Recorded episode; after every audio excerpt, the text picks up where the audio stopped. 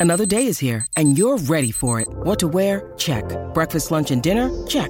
Planning for what's next and how to save for it? That's where Bank of America can help. For your financial to dos, Bank of America has experts ready to help get you closer to your goals. Get started at one of our local financial centers or 24-7 in our mobile banking app. Find a location near you at bankofamerica.com slash talk to us. What would you like the power to do? Mobile banking requires downloading the app and is only available for select devices. Message and data rates may apply. Bank of America and a member FDIC.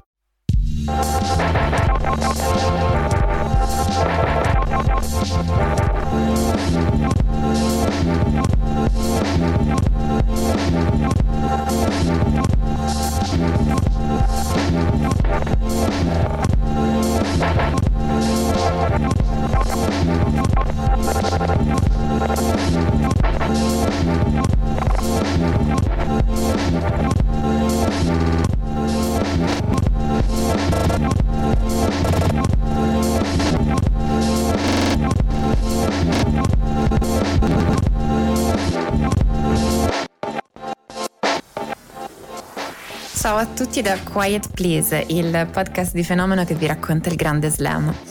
Inizia Wimbledon 2023 e noi siamo qui 5 minuti dopo la fine della cerimonia di estrazione dei tabelloni per prepararci al terzo slam dell'anno. Vogliamo leggere i tabelloni e commentarli con voi e cercare di interpretare le mappe per questa stagione su erba appena iniziata e già finita. Si dice che il tennis su erba sia il più veloce, si dice anche che l'erba di oggi non è più veloce come quella di una volta, però invece il tennis è più veloce e noi, sempre Tiziana Scalabrina e Emanuele Atturo, siamo qui con voi affidabili e verdi.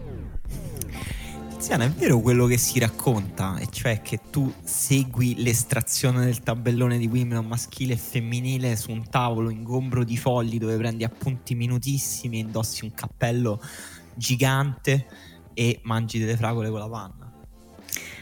Guarda, è tutto talmente accurato che ho il dubbio che tu mi stia spiando con una webcam. L'unica cosa che mi rassicura è che non ho un cappello, quindi forse non mi stai spiando però è assolutamente così. Oltre al foglio, oltre al tavolo ingombro di foglio, anche il monitor gigante del computer con tutto il PDF aperto. Ma tu sei di quelle persone che scrive tanto a mano o ormai hai digitalizzato completamente i tuoi pensieri?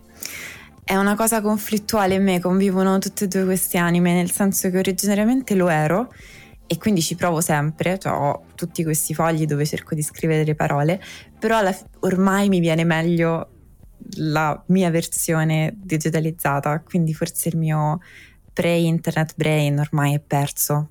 Tu invece? Il mio è completamente perso. Completamente, completamente. anche il tuo. Eh, Tra l'altro, io ero una persona all'università, eh, scriveva, mh, condensava i libri che studiava in una eh, sorta di libro bignami che riduceva, ma non di troppo, la grandezza del, del libro originario. Quindi, se un libro no, era di 230 battute, io arrivavo, scendevo a circa 100 battute, eh, scusa, 100 pagine. Da 230 a 100 pagine e studiavo poi da là e scrivevo tutto al computer se qualcuno ha interesse a acquistare questi libri mi faccia sapere. Beh, tutto al computer e stavi veramente avanti. Cioè, impressionata da questa cosa che hai detto, pensavo stessi dicendo appena, no? Io prendevo degli appunti magnifici su dei quaderni ordinatissimi, assolutamente completi, che rendevano totalmente inutile guardare i libri. Sono fierissima di questa cosa. Ovviamente anch'io conservo tutto, sarebbe un po' difficile venderli in questo caso. Tu invece hai un business in mano praticamente. Allora, il tennis su erba è lo sport forse eh, di cui sono sempre più in difficoltà a parlare perché è l'unica cosa che non ho di cui cioè almeno parlo molto nella mia vita cioè comunque ho parlato e scritto molto di tennis su erba ma che non ho mai praticato non ho mai giocato a tennis su erba. Quindi ti chiedo, a te che l'hai fatto, che sensazioni hai ricevuto? Io sì, che bello che hai detto questa cosa. che, gioia infinita. Allora, io sì, l'anno scorso ho avuto il grandissimo onore di provare i campi di Gaipa e, e in realtà è stato fantastico perché appunto anche avendo letto e ascoltato te o tutte le persone che ne parlano pensavo che fosse una cosa totalmente impossibile e invece mi sono trovata molto meglio di quanto non credessi, è super divertente.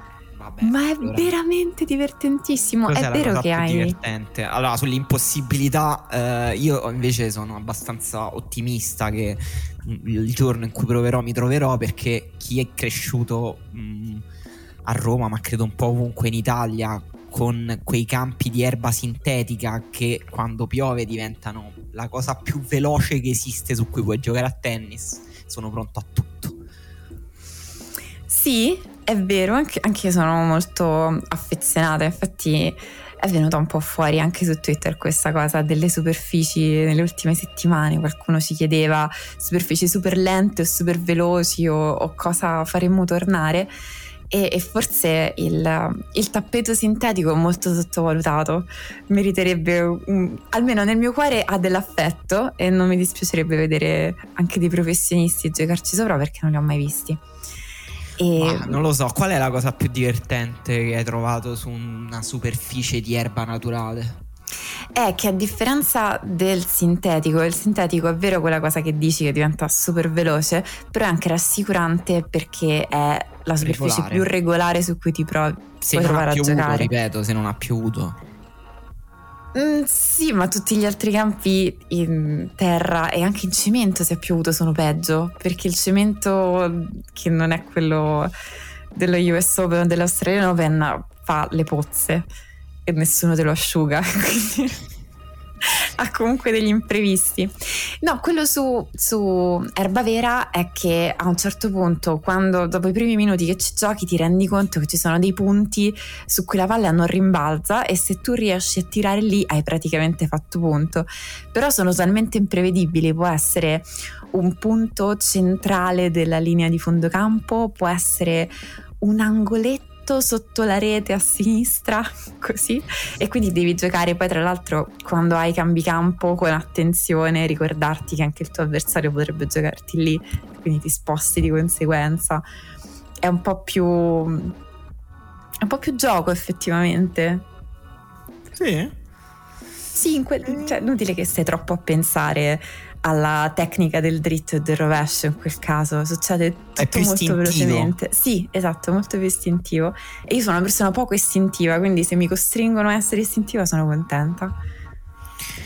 Beh, però tu hai un gioco abbastanza offensivo, eh? uh, quindi mm, per me sì, potresti giocare molto bene su erba, proveremo. Abbiamo giocato, noi due abbiamo giocato sul, sul sintetico contro, forse sì. insieme. Forse, forse sono due sintetici diversi addirittura darsi?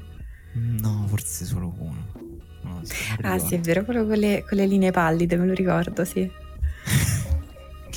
Bisogna essere molto onesti per giocare su un campo con le linee pallide. Eh, le persone più oneste che abbiano mai giocato a tennis, certo. te chiaramente, quindi era perfetto. Questo è ovvio. ehm, vabbè, eh, soliti temi su erba di tutti gli anni, bisogna allungare il calendario su erba, il tennis su erba è una cosa che fa parte del mondo nel 2023, è una cosa anacronistica. Uh, non lo so. Forse io, sono tutte questioni di cui forse non vale più la pena parlare. Io ho abbracciato il mio Casper Rudd interiore che questa stagione su erba l'ha affrontata facendo tutto meno che giocando a tennis sull'erba. Ha fatto letteralmente qualsiasi cosa, è andato in vacanza, ha giocato a tennis con dei bambini, ha giocato a tennis su qualsiasi altra superficie gli sia capitata, ma proprio in totale rilassatezza. Posso e... dire che Mm, cioè che questa cosa è, po- è, proprio poco dignitosa da parte sua. Ma lo sai che è chiaro che questa è l'interpretazione più giusta perché voglio dire sei appena uscito da una finale slam dovresti avere il profilo di un altissimo professionista e questo non è esattamente quello che pensiamo che un professionista debba fare però potrebbe anche esserci l'idea che tanto ti puoi davvero preparare? Cioè, questa preparazione ha effettivamente senso, succede sempre un casino, cioè non è più neanche vera la cosa che chi vince il Queens poi va bene a Wimbledon. questa cosa credo che sia solo nella testa degli inglesi che come sappiamo vivono di superstizioni.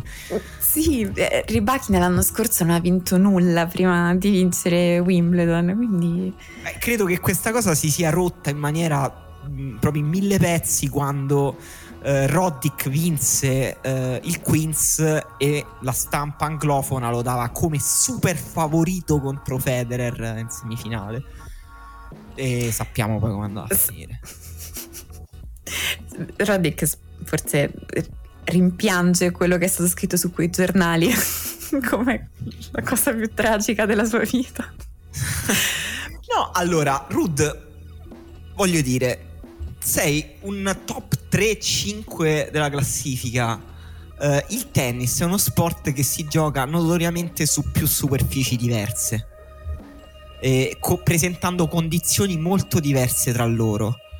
Uh, diciamo che uh, le, le, superfici per comodità sono 3, 4 con l'indoor, diciamo, però in realtà sono tantissime, diverse, e, e questa è la peculiarità una delle peculiarità più belle del tennis, cioè il fatto che cambia moltissimo uh, condizioni di gioco uh, da un torneo all'altro, da un campo all'altro, ma addirittura da una giornata all'altra, perché ovviamente giocandosi mm. all'esterno risente di umidità, risente di, uh, di pioggia, risente di vento.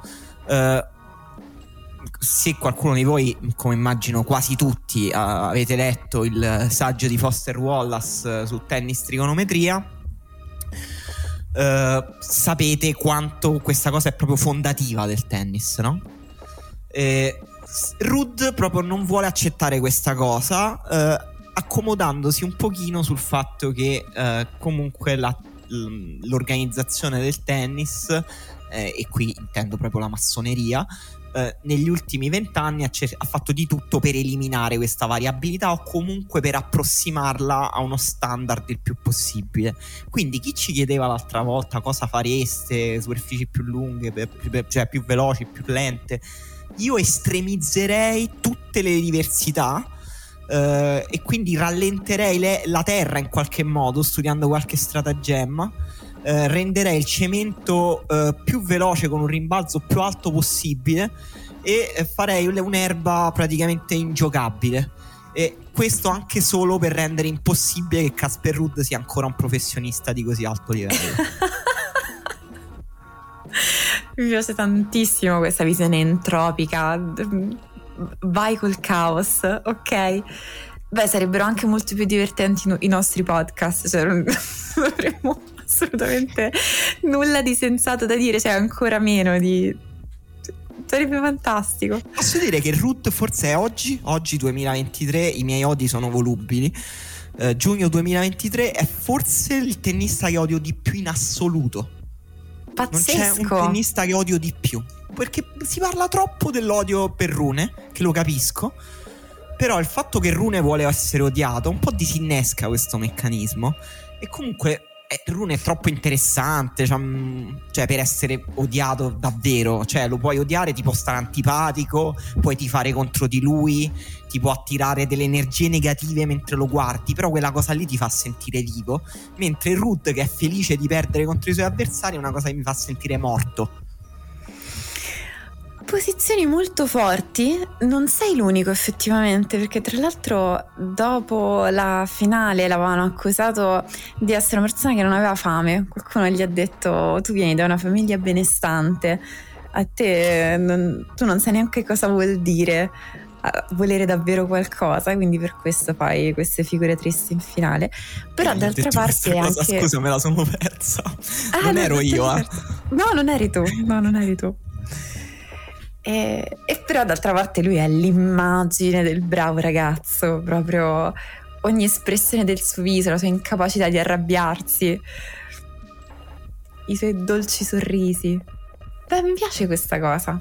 Ok. Eh. Tra l'altro penso che ho molta fiducia nel fatto che la tua maledizione in questo momento effettivamente si realizzerà. Non, non credo che lui, lui stesso neanche voglia fare granché a Wimbledon, quindi eh, vabbè, parliamo di questi tornei di preparazione a Wimbledon come sempre sono stati brevi e, e imprevedibili e hanno dato po- non tante indicazioni. Si sta giocando ancora a Eastbourne nel um, WTA. Eh, oggi pomeriggio gioca Camila Giorgi con Kasakina. E eh, mentre registriamo stanno, si stanno affrontando Coco Goff e Madison Kiss. Madison Kiss per ore avanti di un break. E, um, la, ha vinto uh, un torneo Petra Kvitova, ricordandoci quanto bene giochi su erba. Uh, però il trentunesimo allora, ti faccio due domande perché dobbiamo andare un po' veloce, non voglio a- a ampliare troppo questa puntata, ecco, però ti faccio due domande. Um, Petra Kvitova, chi sorprenderebbe se vincesse Wimbledon, questo Wimbledon? E eh, seconda domanda, um, Camila Giorgi, um, ti entusiasma vederla giocare su erba? E ti parlo nel contesto in cui Giorgi, se ve lo siete perso, eh, è a Eastbourne, come detto, in, in, semifinale. È abbattuto nel percorso Stapenko, Jabeur e Watson, e oltre a Potavo, Pot, Potapova, che però si è ritirata prima. Allora, Camilla Giorgi mi entusiasma soprattutto perché Giorgi non è una giocatrice che ha un tennis per cui tu puoi essere un suo fan davvero e stare lì e aspettarti che lei faccia delle cose con continuità, è più una specialista di cose assurde e totalmente folli e il torneo di Eastbourne è una di queste. E quindi Eastbourne è il suo torneo e non si sa perché, se è il clima, l'erba che c'è lì o qualcosa. In quella settimana è molto facile che diventi magica e batta delle giocatrici incredibili. Il percorso che ha fatto anche quest'anno è abbastanza impressionante. Secondo me non tantissimo per Sober che comunque anche la finalista di Wimbledon dello scorso anno, quanto per Ostapenko che sembrava in modalità ira di Dio.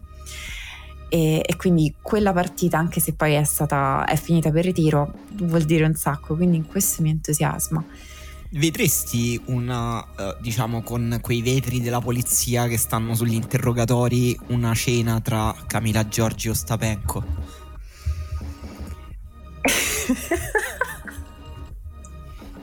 Secondo me sono due persone.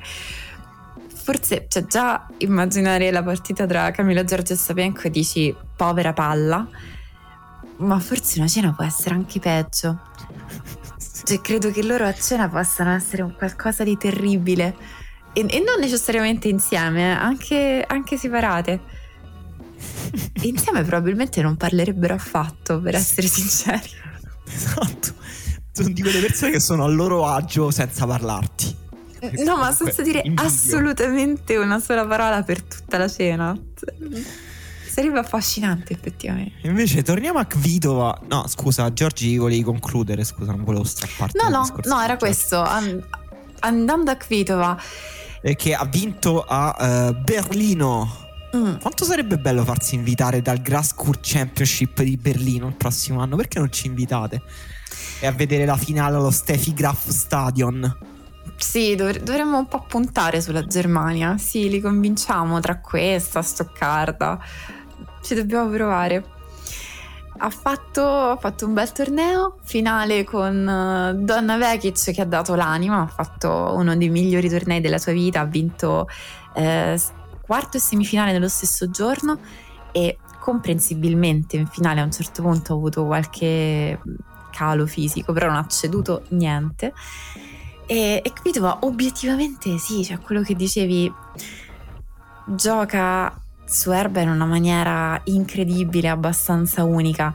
Forse, forse la metterei quasi a livello di Venus Williams. Mm. So che ho detto, ho detto una cosa molto grande, e... ha vinto due Wimbledon comunque Petra Kvitova. Eh? Sì, e tra l'altro eh, secondo me rispetto a quando lei ha vinto Wimbledon, adesso in realtà gioca meglio.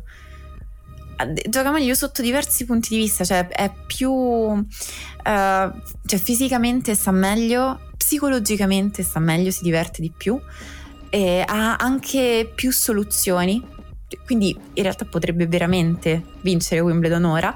La cosa di Petra Kvitova, che ha una sua caratteristica proprio che la definisce come persona, è che lei comunque ha un certo numero di risultati che riesce a raggiungere in un anno, cioè le sue energie si devono distribuire in un certo modo, quindi non sarà mai la persona che ti fa la lunga striscia di vittorie. Eh no. Sì, è una, una tennista che può perdere al primo turno, effettivamente non, non, sarebbe strano vederla piazzata molto in alto a Wimbledon, devo dire che è la, la tennista che tifo in questo Wimbledon eh, totalmente. Eh, Vito, io ho avuto un po' l'impressione che lei abbia raggiunto. Cioè, sia, tro- sia troppo soddisfatta della sua carriera, non so come dire. Eh, e cioè, fa bene a esserlo, eh, perché ha avuto una bellissima carriera.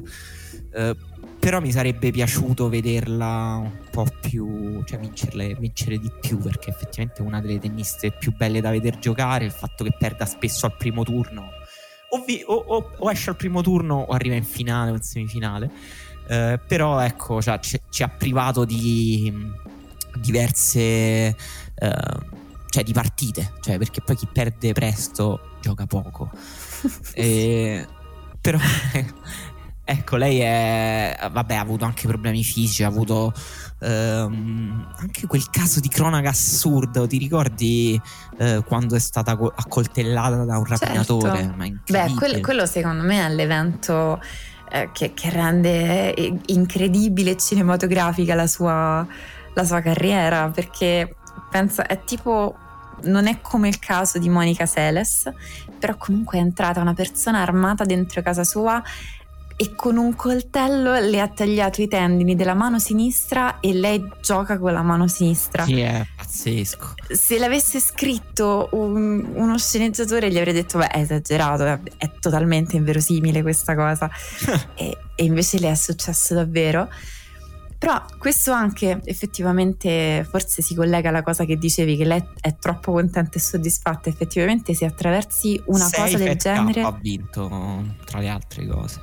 Sì, eh beh certo. sì, noi, grandi fan ed l'ha vinta anche nel periodo in cui l'Italia pure era molto forte. E anche per quello è felice. Cioè, dopo una cosa del genere torni a vincere, non solo la tua mano continua a funzionare, ci puoi giocare e torni a vincere. Ci credo che sei grata alla vita. Forse, forse un po' meno il, il suo primo turno è con Jasmine Paolini e ecco, penso che Jasmine Paolini sia molto meno felice in questo momento perché è lo stesso identico primo turno di Wimbledon dell'anno scorso e è veramente un colpo di sfortuna. Effettivamente, se ci capita per due anni di seguito, Petra Kvitova al primo turno a Wimbledon. Eh sì, Mo- molto direi. Ti ha detto proprio male. Molto. E a Wimbledon vedremo anche Venus Williams che ha ricevuto una wild card e giocherà per la 24esima volta a Wimbledon. È esordito nel 1996 eh, Venus Williams che ha giocato a Birmingham e ha battuto Camila Giorgi in una partita tra l'altro super tesa e bellissima finita al terzo set al tiebreak del terzo set giocato benissimo e poi ha mollato al terzo set con Ostapenko perché era stanca ma era in rimonta. Cioè probabilmente mm, ecco se non avesse 43 anni se non avesse avuto 43 anni avrebbe forse completato la rimonta su Ostapenko agli ottavi a Birmingham quindi devo dire che sono molto curioso di vederla al primo turno e che sarà con Elina Svitolina. Quindi partita assolutamente da guardare. Sì, quello è uno dei primi turni da guardare del tabellone, sicuramente quello, quello più vintage effettivamente, anche se Svitolina rispetto alla carriera che tu hai descritto praticamente era appena nata quando Venus Williams ha iniziato a giocare a Wimbledon. E la partita con la partita tra Williams e Giorgi tutto sommato cioè non mi sento neanche di rimproverare troppo Giorgi perché effettivamente è vero è stata tesissima e per tutte le cose che dicevamo prima sono convinta che la componente psicologica dell'esperienza su Erba che è un posto dove non ti puoi davvero preparare conta così tanto l'istinto abbia una componente determinante. E, e Giorgi non aveva giocato tantissimo in preparazione a questa cosa e Venus Williams è troppo a casa sua però a differenza di quello che dicevamo di Kvitova prima, a questo punto l'età conta abbastanza di più, ha quasi dieci anni di più di, di Kvitova, non penso che Williams possa davvero arrivare in fondo al torneo. Eh, Iga Sviontek ha da migliorare eh, un quarto turno come miglior risultato della sua carriera a Wimbledon e il tabellone l'ha aiutata perché mm. ha messo tutte le sue migliori avversarie dall'altra parte. E eh, quindi quello che volevo chiederti è: eh, dalla sua parte vedi eh, avversari che possono metterla in difficoltà nella strada per la finale, posto che, ten, cioè, che un, a Wimbledon su erba Sviontek eh, comunque può perdere mm, un po' in qualsiasi turno, insomma, non è anche se uh, sembra comunque essere migliorata e comunque far funzionare il suo tennis molto essenziale anche su uh, anche su erba. Adesso si è ritirata dal torneo um, si era ritirata da Be- Bad Homburg uh, ri- però um, ehm, aveva fatto delle partite anche abbastanza autoritarie, ecco, fino a quel momento. Eh, ti dico chi c'è, per esempio, dalla sua parte del tabellone: eh, Caroline Garzia, Kudermentova, Samsonova, Pegula, Kogov, Kasakina ehm, e Belinda Bencic in un teorico ottavo di finale. Allora, secondo me sono quasi più preoccupanti le inglesi che ci sono sparse dentro questa parte di tabellone perché mh, mm, Garzia non, non, ha risultati significativi che ci possano mettere mm, un pensiero rispetto a questo. Non credo che ha fatto un inizio di stagione fino adesso abbastanza disastroso Belinda Bencic anche non gioca dal Roland Garros, quindi non ha neanche una partita su erba in questo momento non è in un grande stato di forma. Però ci sono Harriet Dart, uh, Katie Swan lì vicino e se non ricordo male forse c'era anche qualcun altro da questo lato di tabellone. Comunque che invece hanno fatto una stagione fin qui con parecchie partite, forse più partite di chiunque altro possa vantarne che è sempre una buona ragione per dire che le partite non te le porti a casa facilmente. Per il resto no, nel senso che c'è... Lì vicino c'è un primo turno interessante, quello che secondo me è un altro primo turno da guardare tra Petra Martic e Linda Fruirtova. Tra l'altro, siccome. Se c'è da fare un po' di propaganda per le sorelle Fruirtova eh, sì, vabbè, ma perché ormai il, il, popolo di Quiet Please sta seguendo questa storia, quindi siamo tenuti a, ad aggiornarli. E, e, la storia è che purtroppo Brenda non si è qualificata, ha perso al terzo set del terzo turno di qualificazioni. Dopo aver fatto un secondo turno terrificante in cui praticamente ha vinto un 7-6-0 lasciando due punti all'avversaria che, che deve essere un'esperienza terrificante. deve essere una cosa che mi sento male solo a pensarci, a vincere d- due punti in un set. E, e dopo rimani lì e giochi anche l'altro, pazzesco. E invece delle sorelle Andreva, che anche loro sono uno degli argomenti su cui non possiamo esimerci dal dare certo. aggiornamenti, e Erika Andreva, che sappiamo che non ci possiamo credere davvero su in Erika Andreva, non si è qualificata, mentre Mirra Andreva sì. Abbiamo Mirra Andreva nella parte bassa di tabellone, credo dalle parti di Arina Sabalenka. Quindi lì da guardare. Tu mi dicevi chi può mettere in pensiero Sviantek? Ti posso dire, eh, Daria Casacchina, lo stavi dicendo prima, sta giocando una semifinale però non dovrebbe essere un problema, cioè semmai forse più Azarenka. E... Azarenka addirittura? vedi questo cavallo di ritorno? Mm, no, perché Azarenka in realtà no, no, perché Azarenka ha sempre bisogno di condizioni di gioco che in realtà le diano un po' più modo di fare le sue cose. Però da lì fino a l'altra metà di tabellone, non dico la metà di sotto, diciamo la, fino alla potenziale semifinale dove potrebbe trovare eh, persone che esprimono un tennis migliore su erba tipo Samsonova,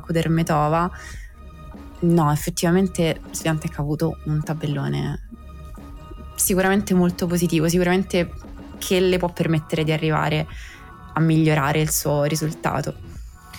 E invece sotto oh, ci sono appunto tutte le avversarie di Sviontek più quotate, tra cui la campionessa in carica Elena Ribachina, e che potrebbe affrontare ai quarti di finale se tutto, diciamo, tutti gli astri si allineano. Uh, Petra Kvitova proprio. Speriamo, cioè sarebbe una, un quarto sarebbe pazzesco. bellissimo. E da quella parte ci sono anche Krishikova, Mukova e eh, Sabalenka c'è e c'è un ottavo teorico, anche questo speriamo che si realizzi tra Mukova e Sabalenka. Credo, forse, forse Sabalenka ha più paura di questo, di questo rematch di Mukova. Cioè, lei che dice, cioè, tu pensi che Sabalenka non vuole che si realizzi questo ottavo, spera di perdere prima. Non lo so, la, la, mia sensazione è che Sabalenka abbia più da perdere di Mukova, che, che potrebbe giocare abbastanza più spensierata effettivamente. E, ah, però Mukova ha uno dei primi turni da guardare, secondo me, con Jolene Meyer, che non è potrebbe fare una bella partita. Sono tutte e due delle giocatrici che hanno un sacco di soluzioni e, e quindi anche il, il match-up tra le due è interessante, oltre al fatto che Neymar ha fatto belle partite su, su erba, ci sa, ci sa, giocare effettivamente. E, ehm, Sabalenka allora... potrebbe avere un secondo turno con Giorgi. Eh, questo, questo, pure è bello. Eh, infatti Sabalenka ha avuto un brutto tabellone, un brutto sorteggio proprio. Mm. E... Beh sì, sì. Sopra ah. ci sono Krejcikova che ha un primo turno con Heather Watson eh, subito sopra c'è Andreva, c'è Potapova. Mm, c'è un altro primo turno bello da guardare che è Maria Saccari con Marta Kostiuk. E, e, e sopra mm, appunto Pliskova, Kvitova. Eh, Haddad Maya non ha avuto quest'anno la bella stagione che ha avuto l'anno scorso, però ha detto lei stessa che aveva un po' di fatica accumulata a Roland Garros e ci credo. Tutte partite da quattro ore, posso capire. E, e, poi c'è la finalista del, dell'anno scorso che anche se superasse appunto queste sfide tipo Pliskova e Kvitova sarebbe comunque non un'avversaria semplicissima da trovarsi davanti. E ci stiamo scordando qualche primo turno. Beh, c'è Swan Bencic che può essere, può già saltare qualcosa. C'è Kenin Goff. Esatto, Kenin Goff. Ehm, beh, molto interessante. E Gogoff sta giocando adesso, appunto, come abbiamo detto. Eh, ti butto lì un'altra serie di notizie e fatti sul tennis femminile prima di parlare a, dei maschi. E cioè, eh, seguite ovviamente più conferenze possibili Daria Kasakina perché mh, mm, si sta, sta, parlando in maniera molto aperta e molto interessante dell'invasione dell'Ucraina e eh, di questi temi e come la coinvolgono umanamente come riesce a conciliare il tennis con uh, questa situazione. Eh, anche perché sta giocando anche abbastanza bene Kasakina e, um, altra cosa, uh, Annette Kontaveit ha annunciato il ritiro perché non riesce più a superare uh, problemi, a convivere con i suoi problemi alla schiena. La schiena, lo sappiamo, è la tomba di tennisti e delle tenniste. E quindi giocherà questo ultimo Wimbledon come un farewell tour che eh, forse sarà poco celebrato perché è una tennista passata un po' sotto traccia o comunque eh, di cui forse non tutti sono accorti perché doveva ancora cogliere un grandissimo risultato che comunque era nelle sue corde, una tennista che gioca, giocava benissimo e che era anche sempre molto bella da vedere, giocherà il primo turno con Lucrezia Stefanini, eh, di cui vorrei chiederti qualcosa se tu sai qualcosa e poi ti dico un'ultima notizia che, su cui invece vorrei un tuo commento più corposo, però intanto se hai qualcosa su Contavet Stefanini. Di Contavet è stata una notizia abbastanza scioccante perché mm, tu hai ragione che di solito è la tomba dei tennisti, però lei è veramente giovane e dopo essere arrivata l'anno scorso al numero 2 del mondo non le augureresti mai una cosa del genere, cioè lei ha 27 anni e assolutamente poteva fare ancora grandissime cose, aveva raggiunto quella seconda posizione con una striscia di vittorie incredibili. E poi un ultimo aspetto, sicuramente l'inizio di quest'anno ti faceva capire che non era nello stesso stato di forma, però è anche una persona che secondo me si è guadagnata tanti fan a prescindere dal non aver ris- ottenuto un risultato enorme in carriera per come sta in campo, perché è una persona di una dolcezza, di una gentilezza, di una è corretta, è carina, nel senso migliore del termine, con gli avversari, con il pubblico, eccetera. Non ha mai lasciato trasparire il fatto che ci fosse qualcosa di serio. Quindi questa notizia è arrivata abbastanza come non un fulmine a ciel sereno del tutto, perché l'hai vista in difficoltà, ma non si poteva pensare che avesse davvero questa entità. E mi dispiace da morire. Mm. Mi dispiace davvero, davvero tanto. Però scusa, non, non è detto che non ritorni, no? Non è, non, nessuna tennista alla fine può escludere il ritorno. Può essere che tra, diciamo, tre anni, tre anni e mezzo. Uh, Annette Contavet scriva un articolo su Vogue in cui annunci il suo ritorno. E, e quindi vorrei chiederti come hai preso questa notizia del ritorno di Caroline Bosniachi al tennis. Se sì, me lo volevi proprio chiedere. sei, sei, sicuro? Sì, perché chi, per chi non lo sa, Tiziana è un hater della prima ora di Caroline Bosniachi. Io, guarda, non ho parole. L'ho tipo presa. Il ritorno del sit, tipo una cosa del genere. Sì, sì, è veramente il ritorno del sit. Perché tra l'altro, appunto, a me lei dà fastidio per come gioca a tennis non c'è ragione di pensare che questo sia cambiato. lei ha un tennis passivo, aggressivo, irritante da vedere contro chiunque. E, e, e, anche per il suo atteggiamento in campo come persona, perché è una persona che tu l'hai vista dalla sua carriera, da, ha avuto un esploit abbastanza da giovane, anche se i risultati più importanti sono arrivati alla fine della sua carriera. Ed è sempre stata in campo non ho, non ho motivo di non dirlo, proprio quell'atteggiamento da principessina che pensa che tutto le sia dovuto, che se sta perdendo è colpa dell'arbitro, del campo, del pubblico, dell'allenatore, dei piccioni, della luce, dell'avversaria, delle corde, del vestito, di qualsiasi cosa, tranne che stai solo perdendo questa partita.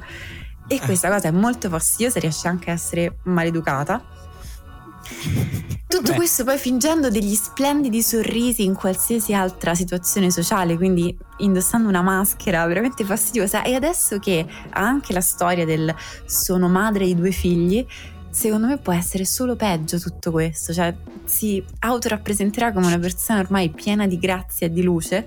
Già era principessa prima, quindi pensa ora. E non, non oso immaginare. Allora, signore e signori, questo, è, eh, questi, questo minuto e mezzo di Rent è solo un assaggio perché Caroline Bosniaki sta tornando e eh, Tiziana, come sentite, ha affilato i coltelli. E, ehm, mh, cosa, ehm, cosa dire? Eh, tenete a mente questi momenti quando pensate che sono io quello cattivo di White Please, che odia una brava persona come Ruth. e Comunque recuperate l'articolo di Caroline Wozniacki, mio passaggio preferito su cui ho devo dire riflettuto un, un quarto d'ora buono. Hai, poi... hai, dato troppo a Caroline Wozniacki, penso per smettere di guardare le sue partite.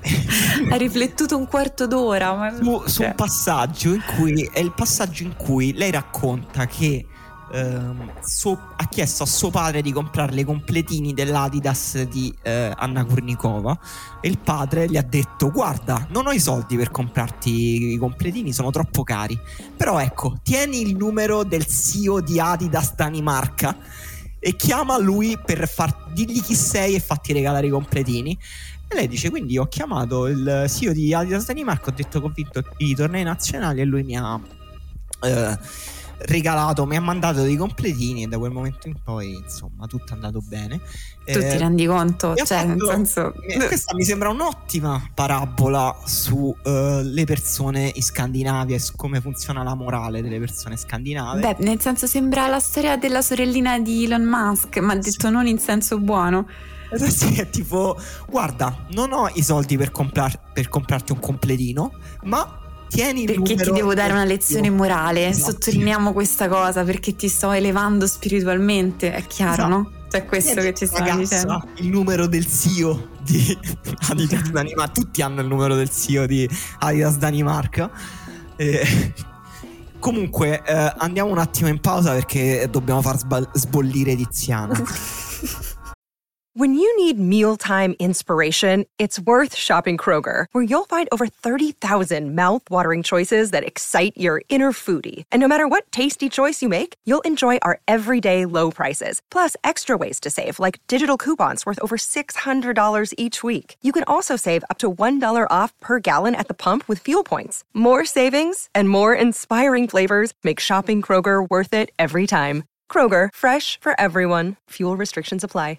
With threats to our nation waiting around every corner, adaptability is more important than ever. When conditions change without notice, quick strategic thinking is crucial. And with obstacles consistently impending, determination is essential in overcoming them. It's this willingness, decisiveness, and resilience that sets Marines apart. With our fighting spirit, we don't just fight battles, we win them. Marines are the constant our nation counts on to fight the unknown. And through adaptable problem solving, we do just that.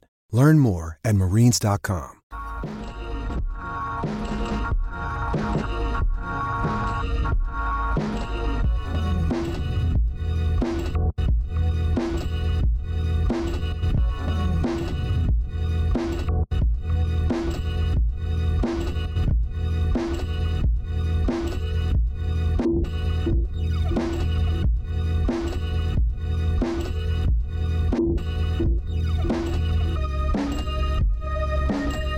Eccoci tornati a uh, raccontare il tennis maschile dicendovi che la stagione su erba è come sempre stravagante, uh, ma anche prevedibile.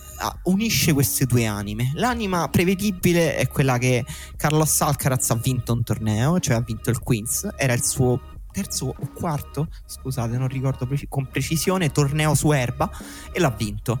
Qualcuno faceva notare che eh, Federer ci ha messo 12 eh, tornei su erba per vincere il primo. Eh, quanto conta questa statistica? Niente. Eh, la parte imprevedibile della stagione su erba è che Bublik ha vinto ad Halle eh, con una sua versione tirata a lucido. Eh, quindi volevo chiedere a Tiziana, visto che è in um, vena di uh, simpatia e antipatia umana, Bublik ti sta simpatico o antipatico?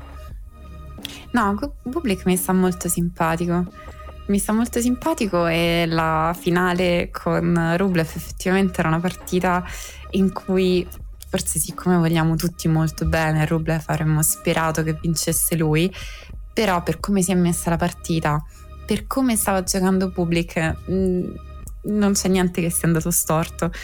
E, e se lo sono detti reciprocamente nel discorso dopo la partita, ha un talento tale che è chiaro che se lo volesse potrebbe avere questo tipo di risultati in maniera molto più continuativa che lo sappiamo tutti che lui è una persona che nel tennis porta non la continuità però l'intrattenimento porta un tennis imprevedibile anche nell'ultimissimo game quando doveva chiudere quella finale, vincere un titolo che per lui effettivamente era importante, si è tranquillamente permesso di fare due doppi falli di seguito.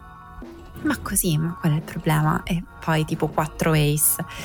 E ovviamente il genere di superficie l'ha avvantaggiato, però non credo che sia mai un giocatore che toglie spettacolo, anzi, anche le partite dei primi turni viste dal vivo a Roma e nei tornei in generale riescono a essere sempre molto divertenti, quindi bene. Molto bene, molto bene e eh, giocherà con Mackenzie McDonald al primo turno. E, um, Public eh, è vero che cioè, i paragoni con Kyrgios sono un po' obbligati. Uh, ho sentito Sandro Modeo, che è uh, una persona che scrive di tennis anche molto bene, uh, mi ha scritto una cosa interessante. Ha detto che Bublik, secondo lui, è un lunatico leggero e non un lunatico iracondo come Kyrgios. E è molto bella questa definizione, lunatico leggero. È vero. Kubrick è vero che è appunto pazzo, lunatico, però non porta quel tipo di sentimenti ed energia negativa che porta Kirgios nelle partite, per esempio. E, invece è sempre molto anche aperto verso il suo avversario, comunque non lo fa in maniera mai troppo, come dire, edgy, spigolosa eh, quando fa le sue cose. Sempre sembra nel suo mondo, come dire, sembra che sta un po' nel suo mondo, mentre invece c'è sempre un po' di aggressività in Kyrgios. So Beh, sicuramente è una figura molto più scura. Di, di recente è uscita la sua intervista in cui ha ammesso di aver contemplato il suicidio, di aver abusato di droghe e alcol dopo il, il, la finale raggiunta nel 2019 e comunque in generale stato, ci sono state le accuse di violenza da parte della sua ex, ci sono delle cose in cui lui gli piace creare conflitti con i colleghi, invece Bublik va lì e gli dice sei un grande, detto Steiner, tu non sei di questo mondo. Quindi sono decisamente tipi di energie diverse. Forse, forse Kyrgios ha anche un po' più di bisogno di stare al centro dell'attenzione quando non fa altro che ricordarci che lui ha battuto tutti quanti i Big Three. E, insomma, cerca sempre di mm, porre se stesso in un certo modo. Bublik effettivamente forse ti dà molto di più la sensazione di essere una persona che si diverte quando gioca, ma appunto lunatico leggero direi perfetto. Sì, sì, decisamente. E mm, appunto, primo turno Mackenzie McDonald.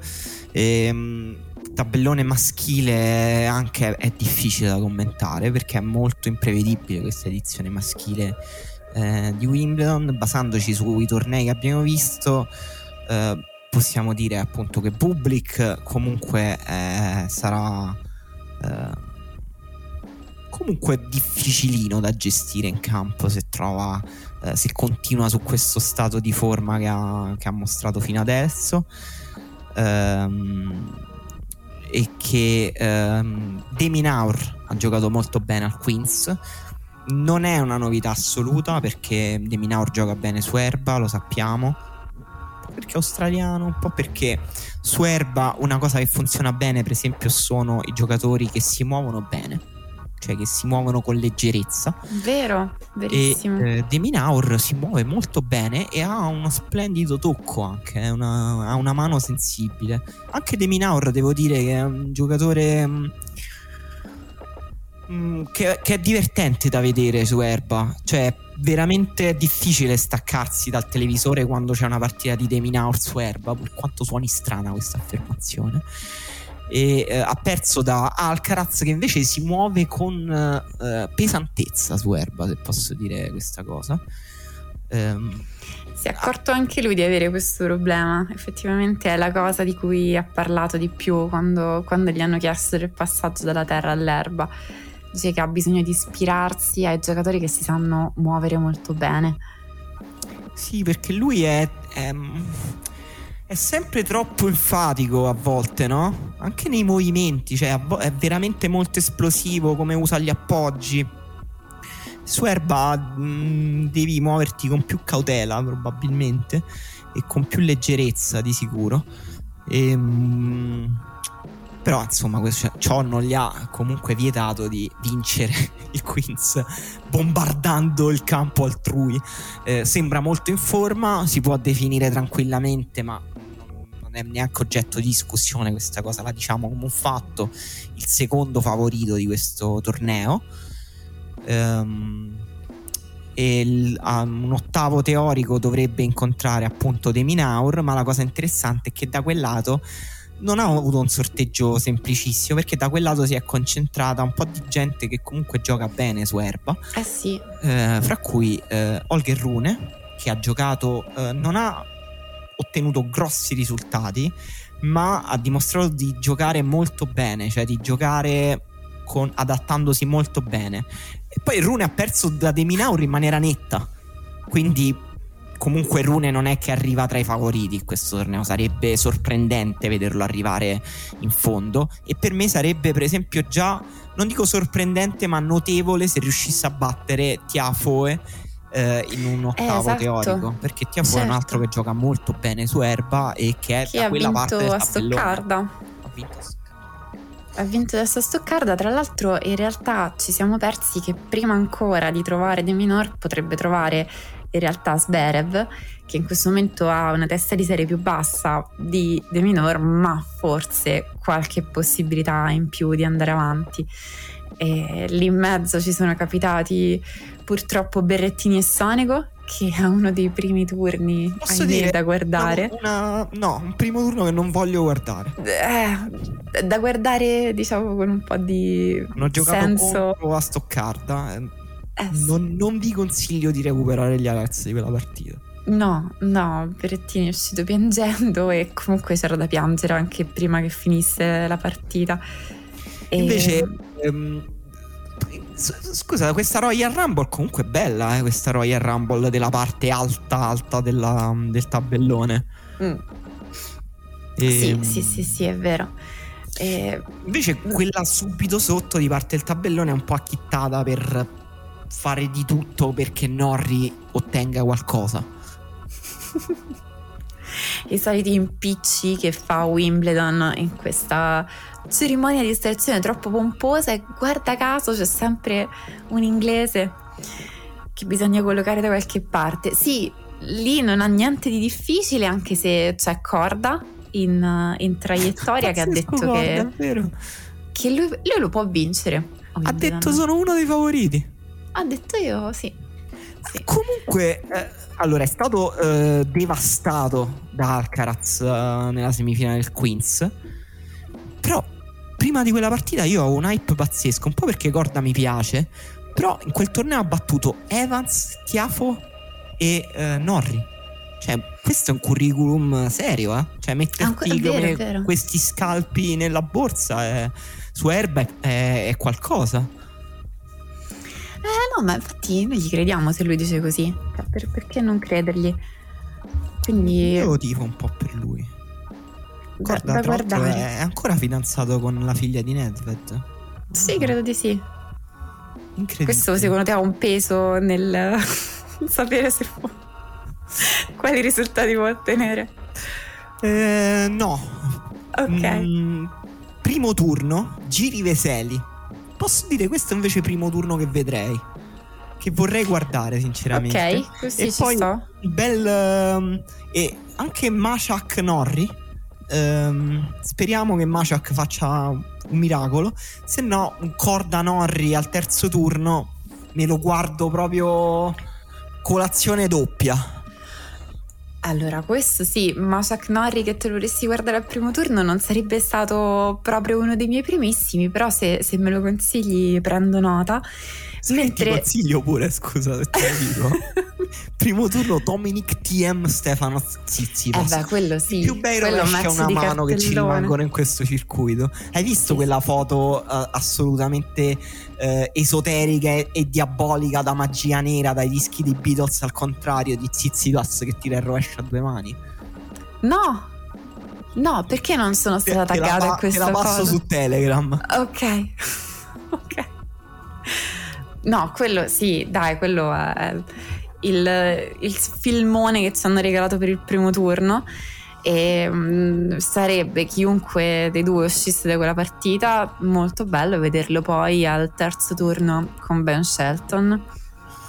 Eh, stato tennis di Tsitsipas se non siete aggiornati perché so che se ascoltate Quiet Please anche per aggiornarvi la sua gita sull'erba eh, è stata corposa ha perso agli ottavi di Stoccarda con cioè al primo turno di Stoccarda con Gasquet al, pre- al secondo turno di Halle con Jarry eh, dopo comunque aver battuto Barrera al terzo e, e poi ha perso al primo turno con Hanfman a Mallorca che comunque Hanfman c'ha una bella manina insomma non era facile.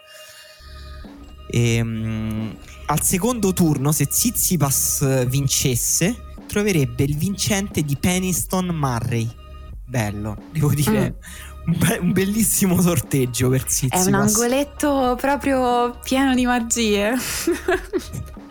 Quella parte bassa della parte alta del tabellone è uno spettacolo. È vero, è vero. E invece, che dire per Sinner, che come sempre ha avuto un ottimo sorteggio. Prima Wimbledon- di scendere, volevo segnalare che qui, Eh. come persone da seguire, abbiamo Lechka, su cui ho una fiducia totale. Cioè, Ma pure me- su Erba? Sì. Io non l'ho per- seguito su Erba.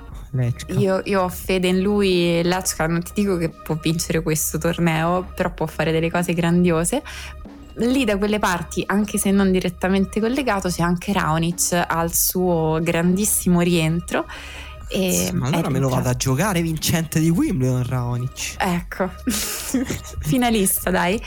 E l'ultimo che ti nomino da queste parti è anche Arnaldi che ha fatto un ottimo torneo di qualificazioni. Già era testa di serie numero uno delle qualificazioni, si è qualificato e secondo me è un giocatore che per le sue caratteristiche potrebbe fare belle cose. Anche perché lì vicino, cioè, sì, mh, no- non che sia tutto semplice, dovrebbe avere un secondo o terzo turno direttamente con Rune, però il primo turno con Carbaia e Spaena forse se la potrebbe giocare. Senti, dai un consiglio ai nostri ascoltatori. Devono comprare Yannick Sinner al Fantatennis o no? Sì.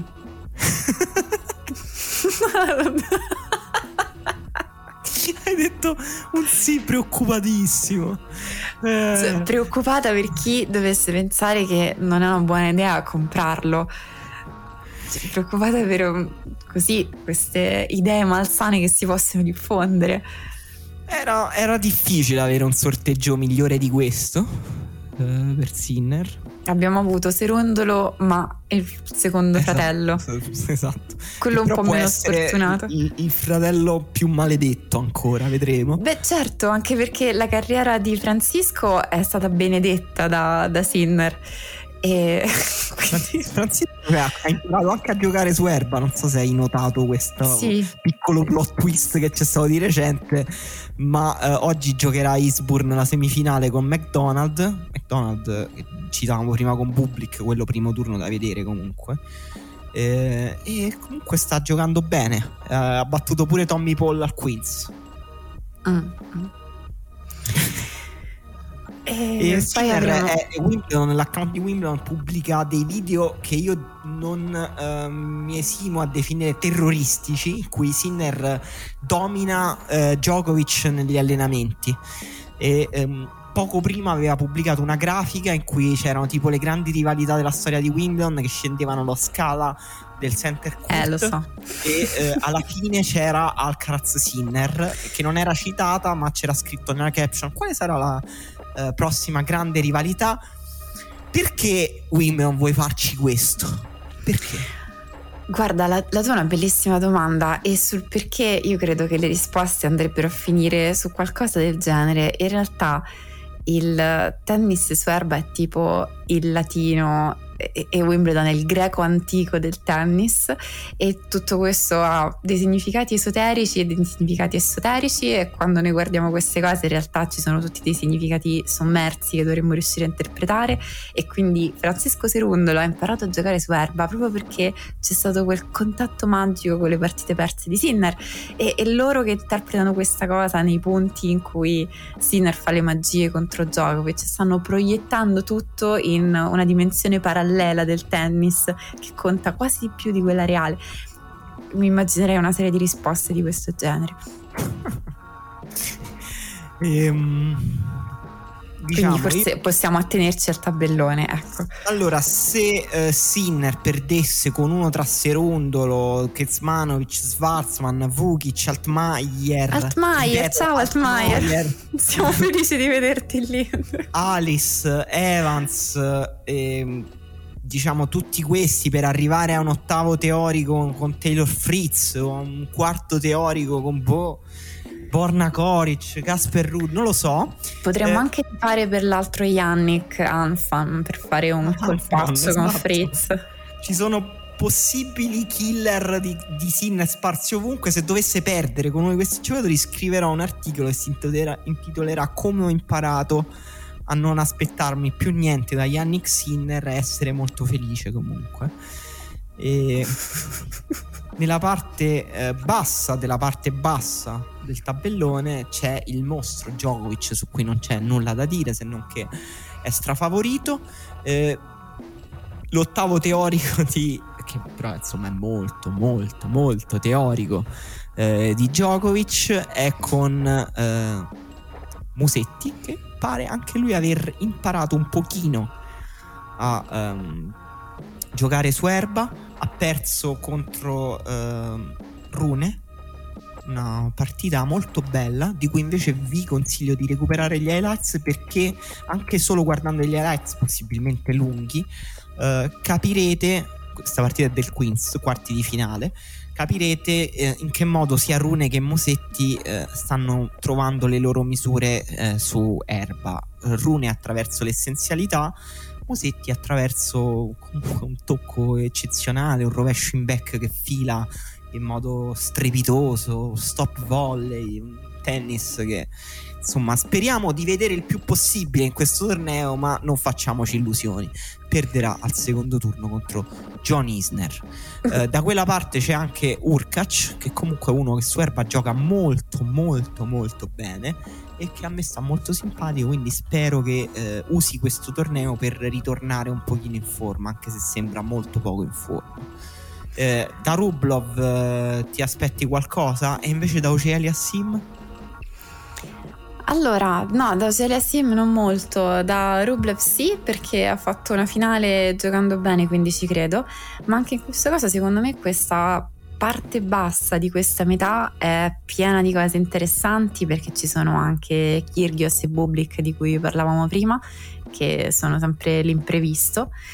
Su Musetti, allora è vero, ha fatto delle belle cose, però effettivamente come accennavi, potrebbe tranquillamente perdere al secondo turno con Isner, perché comunque il suo problema su Erba rimane che risponde da molto lontano ed è difficile migliorare questa cosa ed è difficile fare una partita con uno che serve così bene quando... Anche il servizio insomma, cioè su Erba comunque puoi tenerti a galla tranquillamente anche giocando con un Ehm, diciamo giocando solo part- da un lato del campo, cioè tipo rifiutando di giocare di rovescio, per esempio, però se hai un buon servizio puoi comunque tipo se hai il servizio di Kyrgios per dire puoi arrivare in finale a Wimbledon senza mai giocare il rovescio. La storia di Matteo Berrettini. che no. no.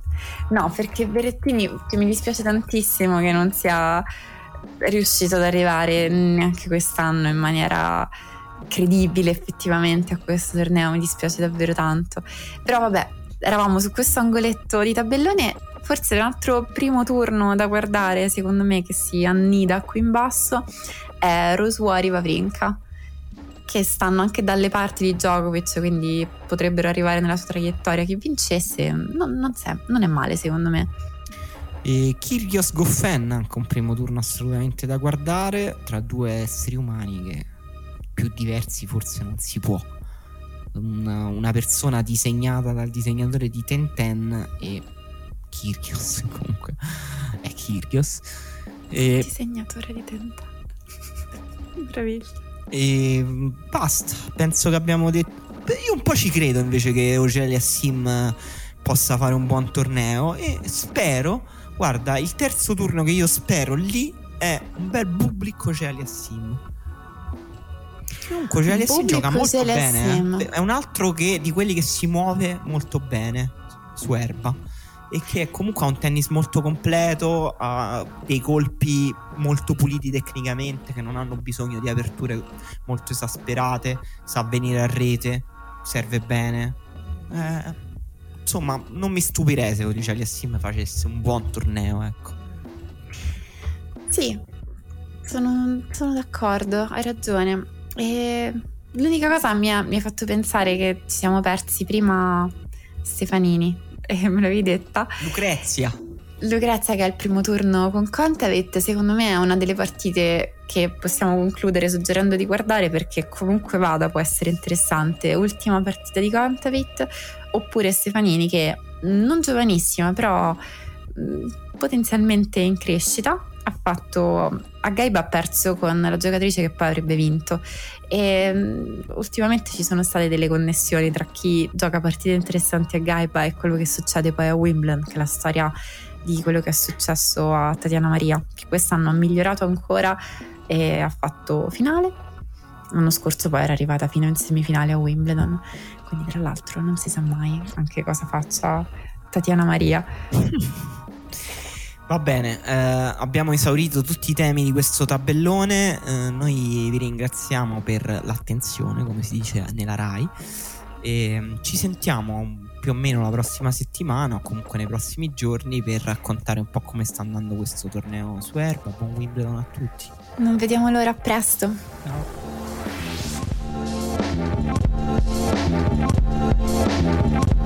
No.